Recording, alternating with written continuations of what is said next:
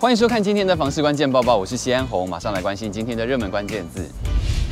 今天的热门关键字：捷运宅。捷运宅这个产品已经夯了非常多年了，当然嘛，如果可以住在捷运的附近，那一定很方便。而且其实捷运宅一直以来都是房价的保证，所以在政府在推动前瞻轨道计划之后呢，有很多的捷运，全国好像都吹起都吹起了捷运风，像是高雄捷运啊、机场捷运啊、呃桃园捷运还有台中捷运这一些。所以我们现在就要来调查一下，那在现在已经有的捷运系统当中，到底哪十站它附近的房价涨幅最高呢？根据内政部实价登录的资料统计，二零二零年到二零二一年全台营运中的捷运站周边，我们算八百公尺范围以内的成交资料，发现涨幅前十大站点周边的房价年涨幅其实都有超过一成哦。其中高雄捷运的生态园区站涨幅高达了百分之二十五点八，这是全台里面涨幅最高的站点，它的交易量四百六十一件也最高。生态园区站，它是介于三铁共构的高铁左营站跟北高雄主要生活圈的巨蛋站之间，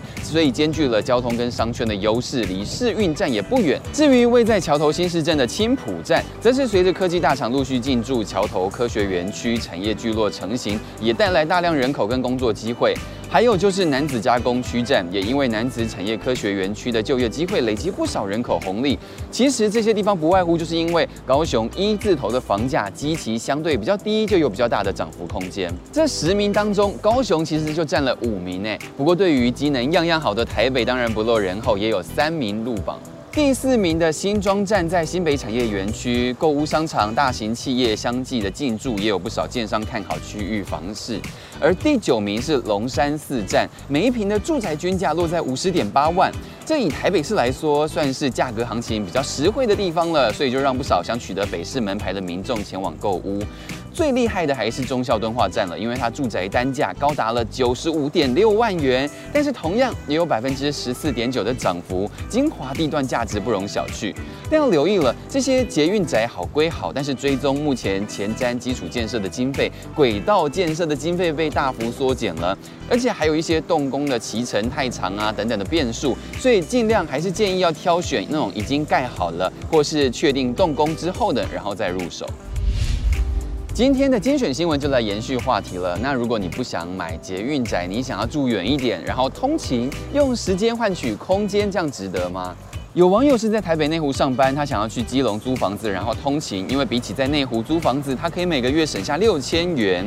但是多数人选择还是在台北，因为认为充足的睡眠跟时间比起每个月省六千元重要多了。不过也有住在基隆的过来人认为，其实基隆的交通已经算方便了，甚至推荐说通勤的独处时间让他很放松。你呢？你是可以接受通勤的人吗？而买房子要抓预算，那个装潢是很重要的一块。网络上就有神人分享了他用三点五万元装潢了一个套房。原来这个人就是做软装设计的，所以从拆壁纸、跳色油漆、家具改色到装设水电灯具啊、地板啊、家具，这都是一手包办。而透过一张张的对比照片，就可以看到原本的风格虽然看起来有装修过，但整体少了一致感。于是原 PO 就用灰蓝配黑白的色系，为屋内营造出那种稳重的氛围。整体改造的材料费大概三点五万，对小资族来说非常实惠。因为如果请师傅来做的话，应该会接近十万元上下。公社也是现在买房项目中讨论相当热门的一块。对于要花钱买公社，莫可奈何。但是你有没有喜欢的公社呢？就有网友指出，他认为咖啡机是最实用公社，掀起了很多人讨论，因为他觉得可以喝到目前为止很方便呐、也不用跑超商，也不用叫外送，更不用喝即溶咖啡，而且只要冰箱有鲜奶，就可以天天喝一杯热咖啡。其实也有网友不领情哦，认为这这个咖啡机迟早也会变成废弃公社，因为对于清洁的还有品质存疑，而且也不是人人都爱咖啡。其实之前也有调查过了，民众认为最实用公设是韵律教室跟健身房，占了百分之四十六。第二名则是球类运动空间，也占了喜爱公社的百分之三十六。而你呢？你有用过哪些你家社区的公设呢？今天的买房卖房，我想问搭上了全球话题，有网友发问了，他认为战争发生，房价是不是就泡沫了呢？底下留言很热烈，有人说，所以要赶快买啊！见战争飞弹来了，大家抢食物、抢银行，那时候就不用缴房贷。但也有人说，何止房价，因为什么都崩盘，谁会花大钱买下一秒就被夷为平地的房呢？